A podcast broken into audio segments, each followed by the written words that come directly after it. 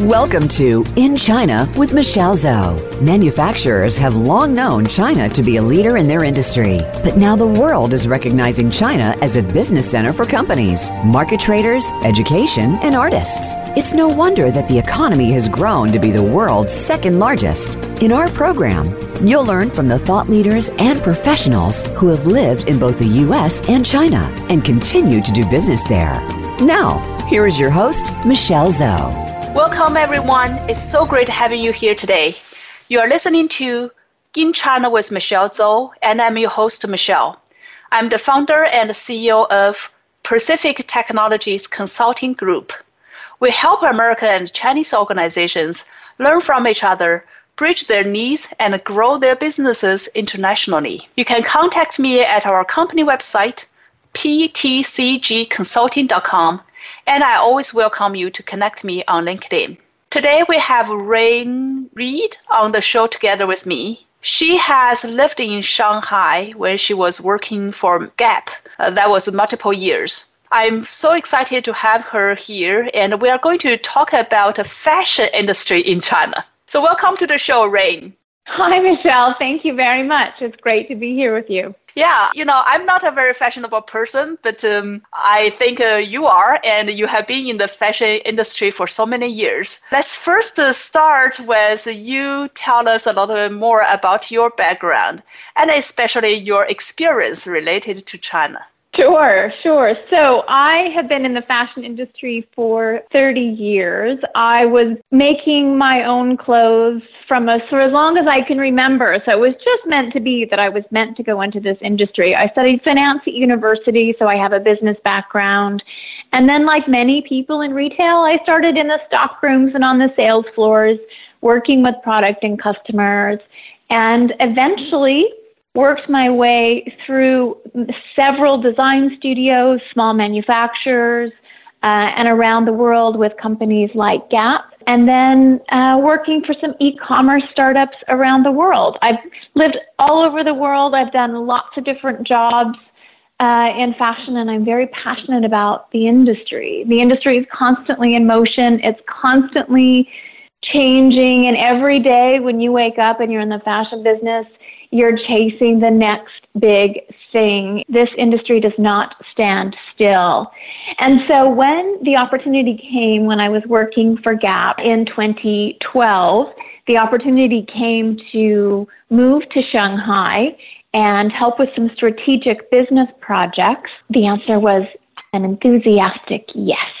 I couldn't imagine anything more exciting my background and interest in China up to that point, having been in the industry at that point for a very long time, was really around manufacturing. So when I started in this industry, um, ironically, made in China was very common and manufacturing in China was very common. And I worked for a lot of small, small to mid-sized businesses where we did textile production in China. But the mm. scale of the actual apparel manufacturing was so large that we did most of our production onshore, meaning in San Francisco, in the Bay Area, in what we called Chinatown in San Francisco. And so our textiles were produced in China, and then we produced what we call cut and sew, meaning we actually cut the garments and sewed them on the machines and finished them uh, in San Francisco. And then I moved to Gap, where obviously global production happened around the world, but that the concept of made in China was really the first big part of my career. Manufacturing that happened in China was world class. Yeah, and uh, think about uh, the involvement of this made in China phenomenon. As you mentioned, uh, started from textile being made in China, then the whole garment, uh, the final product is made in China. That's uh, many of the clothes still today, right? You can buy, you see the tag is made in China. It's true. Yeah, yeah. Well, China itself, I mean, the history of Chinese fashion, I think, is very interesting. And, and truthfully, Michelle, goes back to the Silk Road when there was an exchange between East and West not only what we would call design ideas or cultural exchanges, but physical exchanges of textiles. So there's been a long history of exchange between the East and the West. And uh, obviously that's taken us to modern day China and Yeah. the manufacturing that's currently being done. And then the rise of Chinese consumer, which has completely changed the way I think the fashion industry sees itself. I think it changes the way uh, fashion sees its future. And it's made the last decade very exciting in the industry. hmm Well, talking about the Chinese consumer, I am one of those. Uh, I even though I've been living in the U.S. for 20 plus years now, I think because my taste uh, might be different than typical American taste, and um, my taste is also very different than the younger Chinese uh, who grew up uh, in these days in China. I'm just thinking about uh, the different generation, how much the culture is impact uh, your taste uh, in terms of uh, fashion and many other things, and also how much the way you grew up or the environment, uh, you know, all those things surrounded uh, impact your taste, uh, your preference uh, for fashion. Yeah, I think uh, maybe because you have lived in the world of, in many different places, and you mentioned that you grew up in San Francisco. I think uh, you probably have seen a lot of differences uh, in terms of uh, how, from fashion industry standpoint, how culture is impacting the preference of fashion. That's absolutely true. And I think when I started in this industry, the culture of the fashion industry was very sort of Western centric in this part of the world, and that's completely changed. What I would say that's so interesting about fashion is fashion is a, is a global language unto itself. And regardless of your culture or where you live, you know, style is that dialogue that connects the language of fashion. And so you and I may have very different preferences or cultural backgrounds, uh, but we can have a connection over what we're wearing or the colors we're seeing or how we're feeling that day in the environment or why we chose what we chose to wear or a great shopping experience we just had. So fashion is that dialogue that connects everyone. I think what made it very interesting with China opening and many Western brands going into uh, mainland China uh, was that brands learned very quickly that the starting point, the cultural starting point for that Chinese consumer was different than anywhere else in the world. And that's what made it interesting. That's what made the brands that continue to succeed in China successful because they engaged in that dialogue of style in a respectful manner with the Chinese consumers. They weren't there to educate and teach about fashion as much as they were there to listen and learn and respect where that the customer was coming from and more importantly where they wanted to go and go on that style journey with them. Yeah, so I'm curious about uh, just uh, let's take a Gap as one example because the stores uh, in the US, uh, the Gap stores, uh, the kind of clothes they're selling here, are they similar to what uh, the stores is selling the kind of clothes in China in Gap store? Yeah, so many of the brands, whether it's Gap or H&M or Zara, Uniqlo have what they call global ranges. So they design for the world, which is a big job and that's really complicated. But for the majority of fashion retailers, the bulk of the assortment, the majority of the assortment can be found in their stores across the world. But what Mhm. makes it different with the introduction of a, a country, a powerhouse like China, is that there are some unique elements to Chinese culture. Let's just take an example of Chinese New Year. When we opened uh, stores in China, we knew about Chinese New Year, but we weren't really sure how to position it somewhere. We knew it was somewhere between Christmas and Valentine's, but what did it mean from a consumer standpoint? What was Chinese New Year? You know, and over the course of time, and when I was there, I helped develop the first Chinese New Year range where we said, you know, the rest of what's in the world is perfect to have in the stores, but we need a little something extra. Wow, really so you designed in- things really specific for the this is festival, Chinese New Year.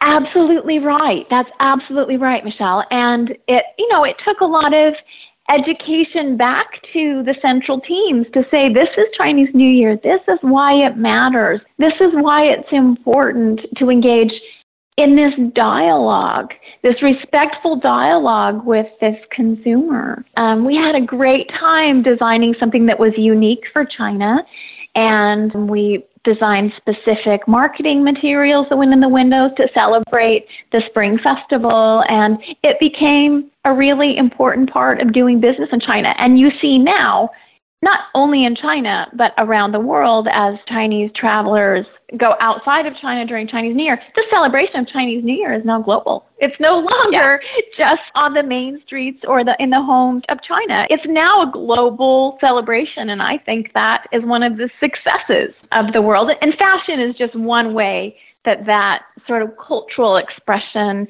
that cultural sharing has become a reality in the landscape of retail. I think it's it's fantastic. But it took a while for retailers to get there, Michelle. It wasn't it wasn't like the light bulb went on one day and everybody said, Great you know, I yeah. think initially people were like, well, let's just put in some red jumpers that are left over from Christmas and maybe, you know, bring in a few early from Valentine's, but that's not what this is about. So, uh-huh. yeah, even though it's red, right? Because when you say Chinese here, in terms of clothes or the, the outfit of people wear, that's the first thing come to my mind. Okay, red, that's the Chinese New Year color. But uh, if you think about this Christmas stuff, I immediately think, well, that won't work on me.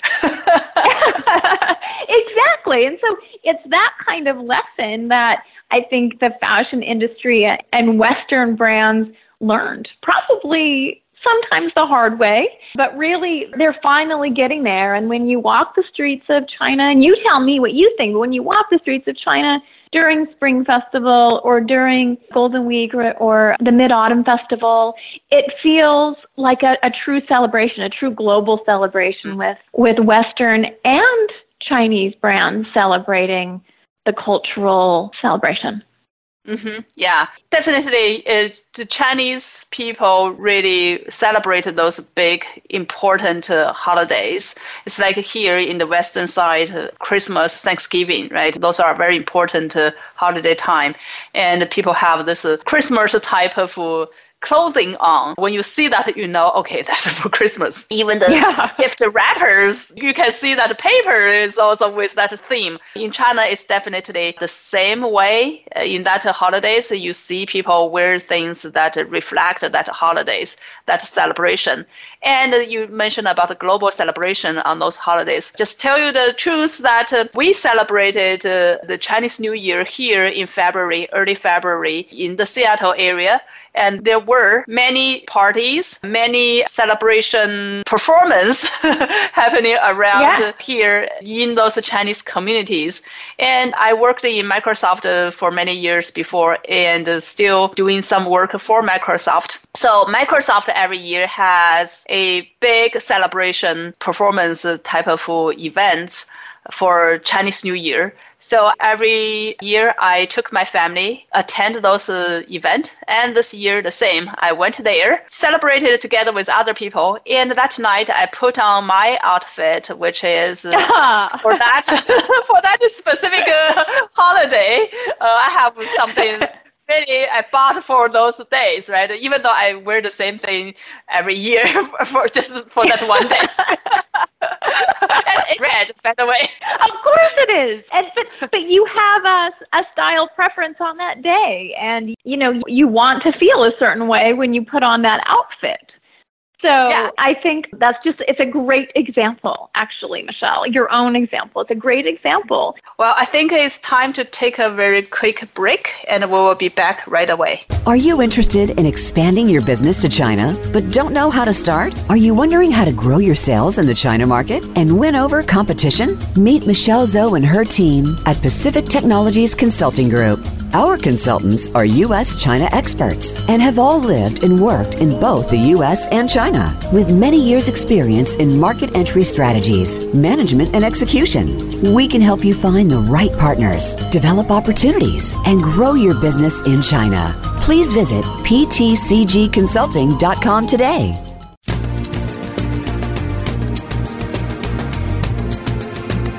You are listening to In China with Michelle Zhou. To call into our program today, please call 1 866 472 5790. That's 1 866 472 5790. You may also send an email to info at ptcgconsulting.com. Now, back to this week's program. We're back. Before the break, we talked a little bit about um, our own experiences in China. And uh, Rain, you mentioned uh, working in Gap, and uh, you guys uh, took one step ahead to think about uh, the cultural impact, or more from the cultural standpoint, and think about the Chinese consumer market. I would like to now go to a different angle to look at uh, just in general from your experience in the industry what kind of influence of the Chinese consumers on that uh, fashion industry that you have observed,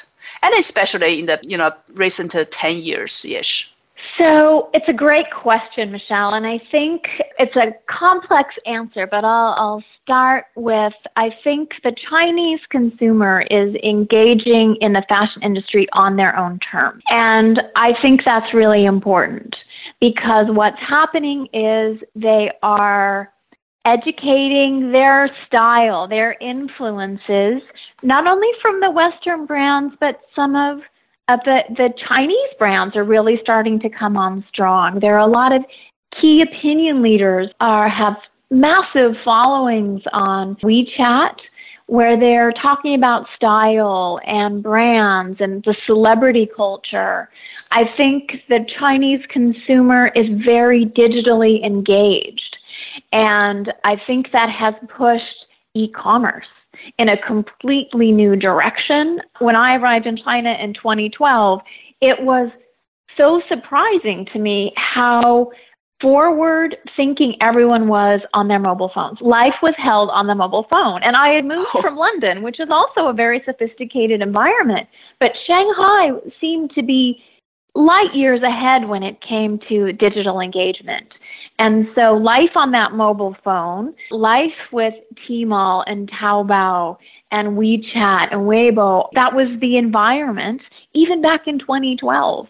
And so um, that digital engagement, the advent of 1111 Singles Day is now a worldwide phenomenon, is it not? The, the digital idea that we want that instant view of what's available, we, and we want it delivered immediately. We want high standards when it comes to to that customer experience, I think has influenced technology and e-commerce uh, mm. in the mm-hmm. right direction. Yeah, talking about this uh, digital uh, side, mm, I think uh, one of the things that uh, is very unique in China that translated into fashion industry, in my own opinion, is um, the digital, what we call it, uh, the show of a digital ID. You have an avatar. Yeah, that's the word. Oh, the yeah. avatar. So the, the connection here is many years ago. I, I really cannot remember when, but in the probably from the early 2000 to even to now in China, a lot of young people getting online and then in those social apps social applications where like instant messaging and those kind of blogs people put use their avatar versus a real person picture and those mm. avatar they can have different uh, decorations i give you one example like uh, tencent has this qq QQ Messenger mm. and QQ Zones, QQ products. Yep. Yeah, and uh, people can pick a avatar. Then they can buy all these accessories for the avatar yeah. and change the clothing, the hairstyle, you know, all these different things, yeah. right?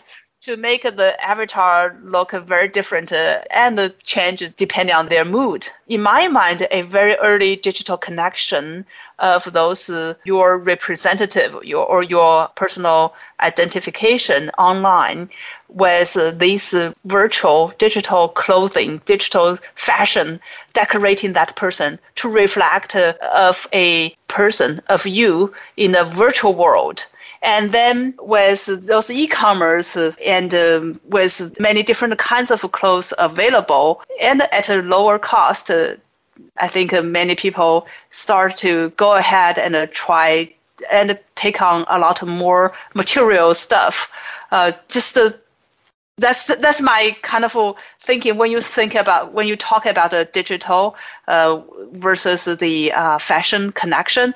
It took mm. me back to think about that connection back uh, online in the early 2000s. Absolutely, and I think the example of the avatar is a very, very good one, Shell, and it's very relevant to what we see when we observe the changes in the consumer behavior for China because in the 60s and 70s, maybe when fashion or style was more standardized, maybe more practical in its nature, um, there wasn't as much self expression. And then we start to see the rise in the early 2000s of that really critical self expression with the opening of new ideas that's enabled by the e-commerce, the digital economy. And so that's a great start of people saying, well, I think I feel like this today, or I want this color, or, you know, it, it's that self-expression that fashion enables, that those early avatars were an important part of that self-expression. And now it's just rolled into how you're maybe dressing head to toe and how you're taking your selfie and,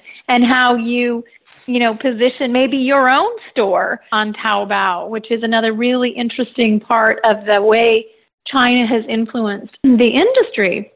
So within China itself, there's been a really interesting rise of manufacturers. There was already a strong manufacturing base who have turned to their own brands to address a need in the Chinese fashion market or apparel market based on what they're already manufacturing and they can market it directly to their consumers through Taobao. And so, you know, China's becoming a fashion powerhouse but it's also becoming so full of entrepreneurs who are developing their own businesses, building their own brands.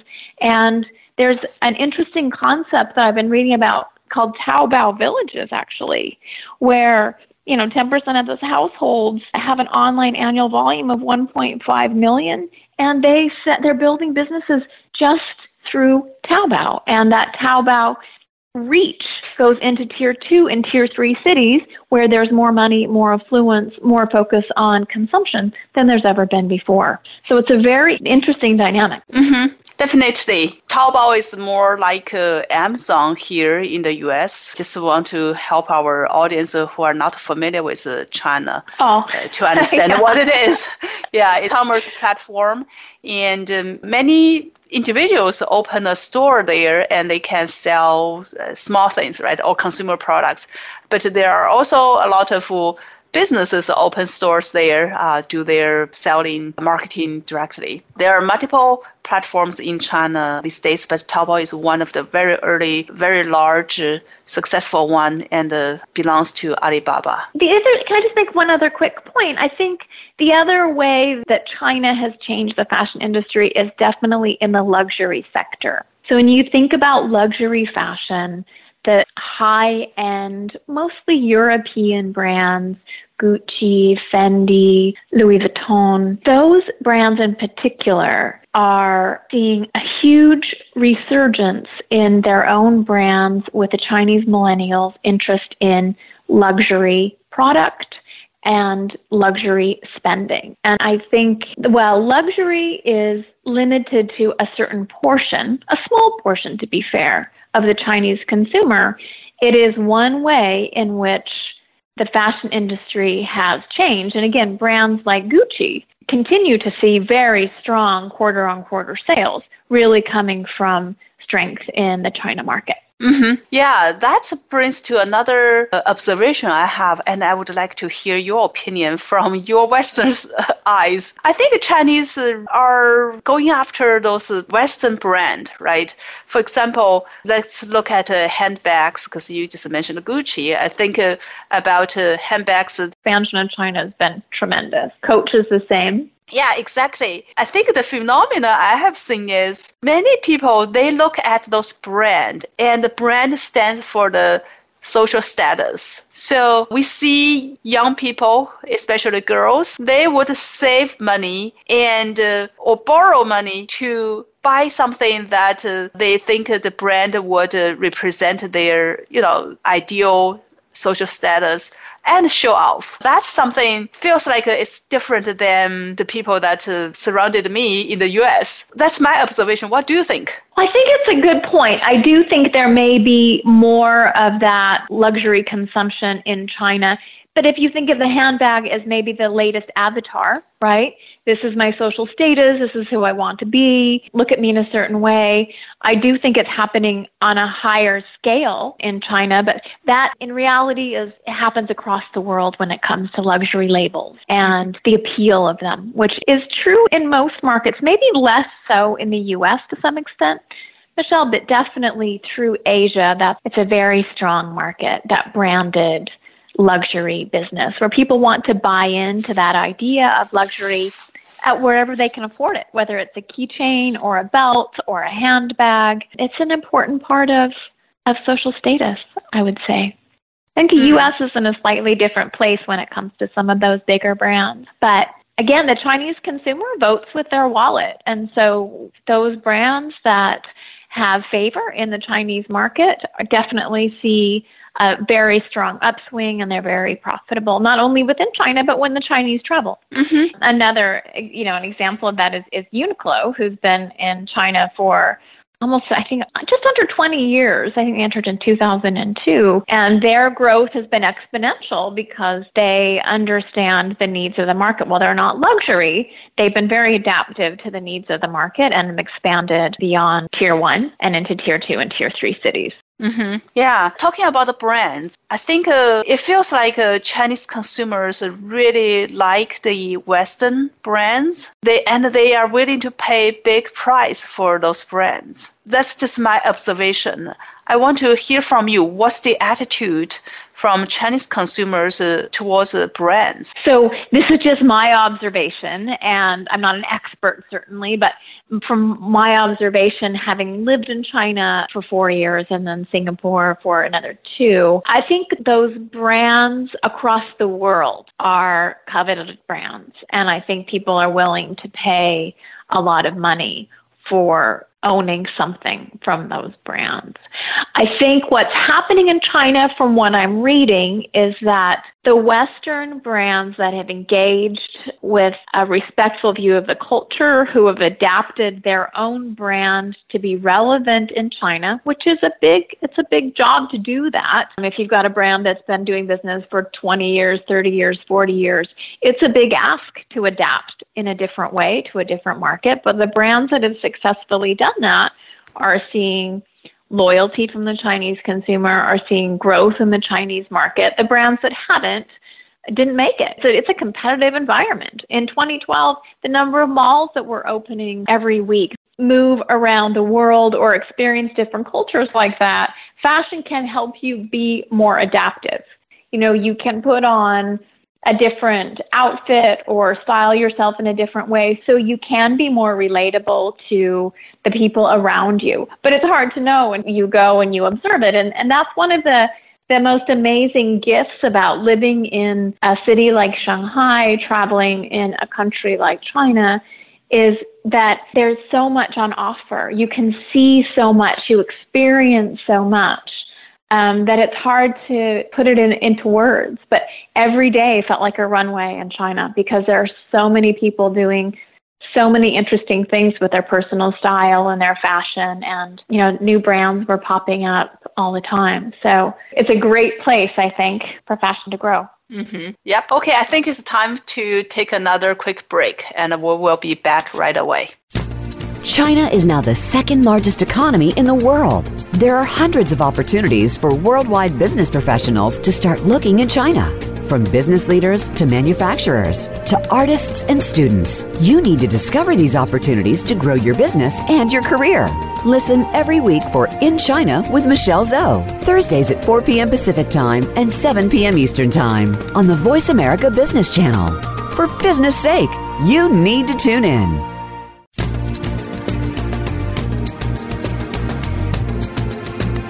You are listening to In China with Michelle Zhou. To call into our program today, please call 1 866 472 5790. That's 1 866 472 5790. You may also send an email to info at ptcgconsulting.com. Now, back to this week's program. Okay, now we're back. So, Rain, uh, you and I have talked about the observations that we have of the Chinese consumer on the fashion industry and uh, the differences that we have observed between Chinese fashion industry versus uh, some other countries. So, what kind of trends you think that is happening in this industry in China? So, I think it's a couple of key things, Michelle. I think, like we've talked about earlier, it's about the rise of Chinese fashion perspective. So not only the rise of Chinese designers, but Chinese brands sort of in China, for China, and the increasing relevance and voice that will start to become a greater reality in the China market as consumption grows, as millennials start to earn more money and turn their leisure time into spending activities. That leads me to the next big trend, which is experience over ownership. So I do think that experiential fashion, experiential shopping is an important trend for millennials across the globe, but like in all things China, maybe just a bigger factor uh, in the Chinese millennial mind. They want to travel. They want incredible experiences in stores. So I think that's something that people should keep on their radar. The other thing that's another big trend associated with experience and not necessarily owning is the sharing economy. So, you know, that maybe rent the runway or renting fashion, that kind of idea. And they're forecasting the sharing economy in China by 2025 to be close to 20% of GDP. So the idea of communal sharing and not owning necessarily, but investing in experiences. And when you have those experiences, you know, maybe just renting the, the the clothing for that experience is definitely an on trend idea in China for the Chinese millennials. Hmm. I think the other big topic, Michelle, which we haven't discussed, which is a huge topic in the fashion industry across the world, is sustainability and what sustainability in terms of the environment, manufacturing practices, labor standards, what that means to the fashion industry as a whole, and specifically what it means to manufacturing bases around the world, whether it's in China or India or Bangladesh or Vietnam. You know, that's a, it's a global conversation in the fashion industry today. And so I think within China, a lot of companies are looking at their supply chain in a different way. They're looking at ways to think about the waste that's produced, reducing that waste, finding more circular ways of manufacturing. And, and again, I think that's a global conversation where Chinese companies and American companies can come together and really create some innovative solutions because I think sustainability in fashion has to be addressed and through the use of technology and creativity in context of a very practical manufacturing base that we have in China, I think there's some work to be done and I think that's the that's the future of the world of fashion and I think that's how China will become a big part in the future of a more sustainable fashion supply chain. Wow. Yeah, that's a big part of thinking about the volume. Yeah. That is generating, right, from China and the demand from Chinese consumers. It's not something that when a country was poor, just thinking about surviving, but it's something today when China become a big economic entity and the Chinese consumers have a lot of disposable income and looking at quality of life. So that's a topic that is starting to be on top of people's mind. Mm-hmm. Definitely. And I think what's important is that, you know, as the Chinese consumer grows in confidence, I think they will realize they're a very powerful voice. and they can be part of the solution for ensuring a more sustainable fashion industry, for ensuring a healthier planet. And I think that's a really important part of, of the conversation that needs to be had around the world, but certainly with such a powerful consumer that's in China, I, I think they could really help create the future. Mm-hmm. And is that a topic that uh, you are uh, focusing your own effort on these days after you know, as you mentioned, your career working in big corporate like a Gap and then startups. Uh, so is this a topic that uh, you are passionate about and start to develop your own capability on? Absolutely. So sustainability is not a new topic in the world, but it's definitely come to the forefront of agendas for companies of all sizes. And I've spent the last uh, year really studying sustainability from an academic standpoint, from a practical standpoint, and really meeting with the best of the best to figure out what we can do, not only to have the right amount of activism, but to take that activism into action to really make a difference. And there are some great work being done by the Kering Group and C&A around cleaning up supply chains, but a lot has to be done. And so um, I'm working with a number of different groups on different efforts to really drive sustainability principles practically through the industry. The other thing I'm doing, which I'm very passionate about, is working with education, uni- fashion students and university programs to incorporate some sustainable modules or, or discussions on zero waste design or cir- the circular economy, uh, sustainable fashion, just so that the new generation of fashion professionals can enter the world and the industry as it exists. They understand as it exists, and they also have some ideas about how they can make it different and better. So I'm incredibly passionate about the future of the fashion industry. The fashion industry is one of the most creative and influential across the world. And so I'm definitely leading the charge with many incredible leaders to ensure the sustainability of the industry. Mm-hmm. Yeah, that's very important work and uh, leading the trend for longer term success. Mm, I think, uh, Rayne, I would like to pick your brain and give our audience some advice or tips on if somebody is looking at the fashion industry in China, uh, what are some things they should consider based on the trends that you shared with us? One of the most impactful ways goes back to sustainability, Michelle. I think if there starts, a, if someone can start a dialogue in a concrete way with many of the manufacturers in China around uh, reducing waste or developing circular production methods, I think that would be impactful and important, and there's a significant need for it in the world, in China certainly, and around any manufacturing city or region. I think the other really important thing, if you're interested in technology and you're interested in fashion, that's the future. So the way technology reaches new customers, I think the way um, technology could help support sustainable efforts. I think that China in general is very open to new technologies, is able to adapt and play those technologies forward very well. And I think that could be a really interesting place for, for anyone in the fashion industry to watch. In addition to pay attention to what's happening on the runway, support any new designers, whether they're Chinese or not. The next generation of designers, most will come from China, but I think it's definitely worth watching and supporting their efforts as well. Mm-hmm.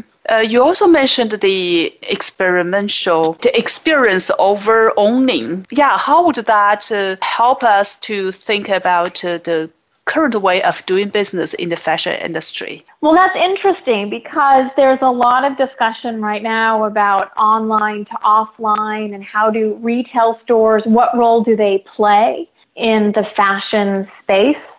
And the conversation that maybe in the old days we would set up stores for purely commercial purposes. Maybe some stores now not only are there for selling, but are there for brand building, but maybe other stores become cultural hubs. Maybe it's maybe other places become places of learning. So it's about extending that experiential fashion business beyond just selling to the consumer. It's about engaging with them, and you're starting to see some of it in terms of customization, right? So if you come into the shop, we can customize certain things for you so that you really own this. That's, an element of experiential fashion, right? Maybe another way is there there pop up there are classes around. Let's say you want to learn pattern making, or let's say you want to learn to, how to style yourself, or how to take fashion photographs. There's there's lots of ideas percolating out there. I think the other really interesting thing about experiential, again, for me, links back to sustainability. And people have all of these clothes in their closet and don't know what to do with them. And I think to to think about how we could repurpose or recycle or have clothing swaps uh, is a different way for fashion retailers to think about engaging with consumers beyond selling them another pair of jeans.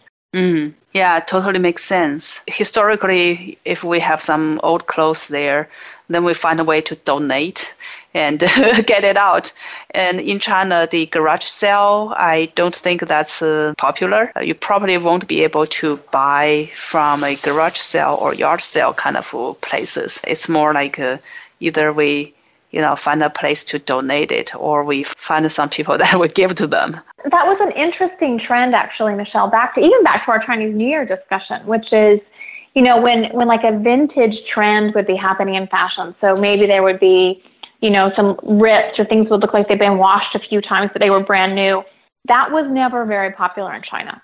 So if you're going to buy something new in China, typically that Chinese consumer wanted something that looked new, not something that looked old, even if it was new, or they don't want anything secondhand. So I think it's a, it's an interesting dynamic. Uh, what you do with those clothes that are sitting in closets that aren't worn that are going to end up in landfill. And again, maybe less of a Chinese conversation right now, maybe more of a Western conversation right now. But again, I think we need to look at the industrial waste, the manufacturing solutions that need to happen, again, at an industry level in China versus maybe just the consumer level in China. Mm-hmm. Yep. All right. Thanks so much, uh, Rayne. I think this is a great conversation. I learned so much about the fashion industry in China and uh, you know how that connects to the western world uh, or compared to the western world i think the sustainability piece you mentioned is very important and i would love to discuss about this uh, in a more in-depth way in the future. If somebody is interested in to learning more about you as well as the expertise you have uh, what is a good way for them to reach out to you? Linkedin is probably the best way to do that or they can follow me on instagram at rayne on trend okay it's r-a-y-n-e and last name R E E D, Rayne Reed. Correct. That's my LinkedIn handle. And then on Instagram, it's R A Y N E on O N Trend, T R E N D. Rayne on Trend. Great. Yep. I also want to thank our audience for being here with us today. You are listening to In China with Michelle Zhou, and I would like to talk to you again next week.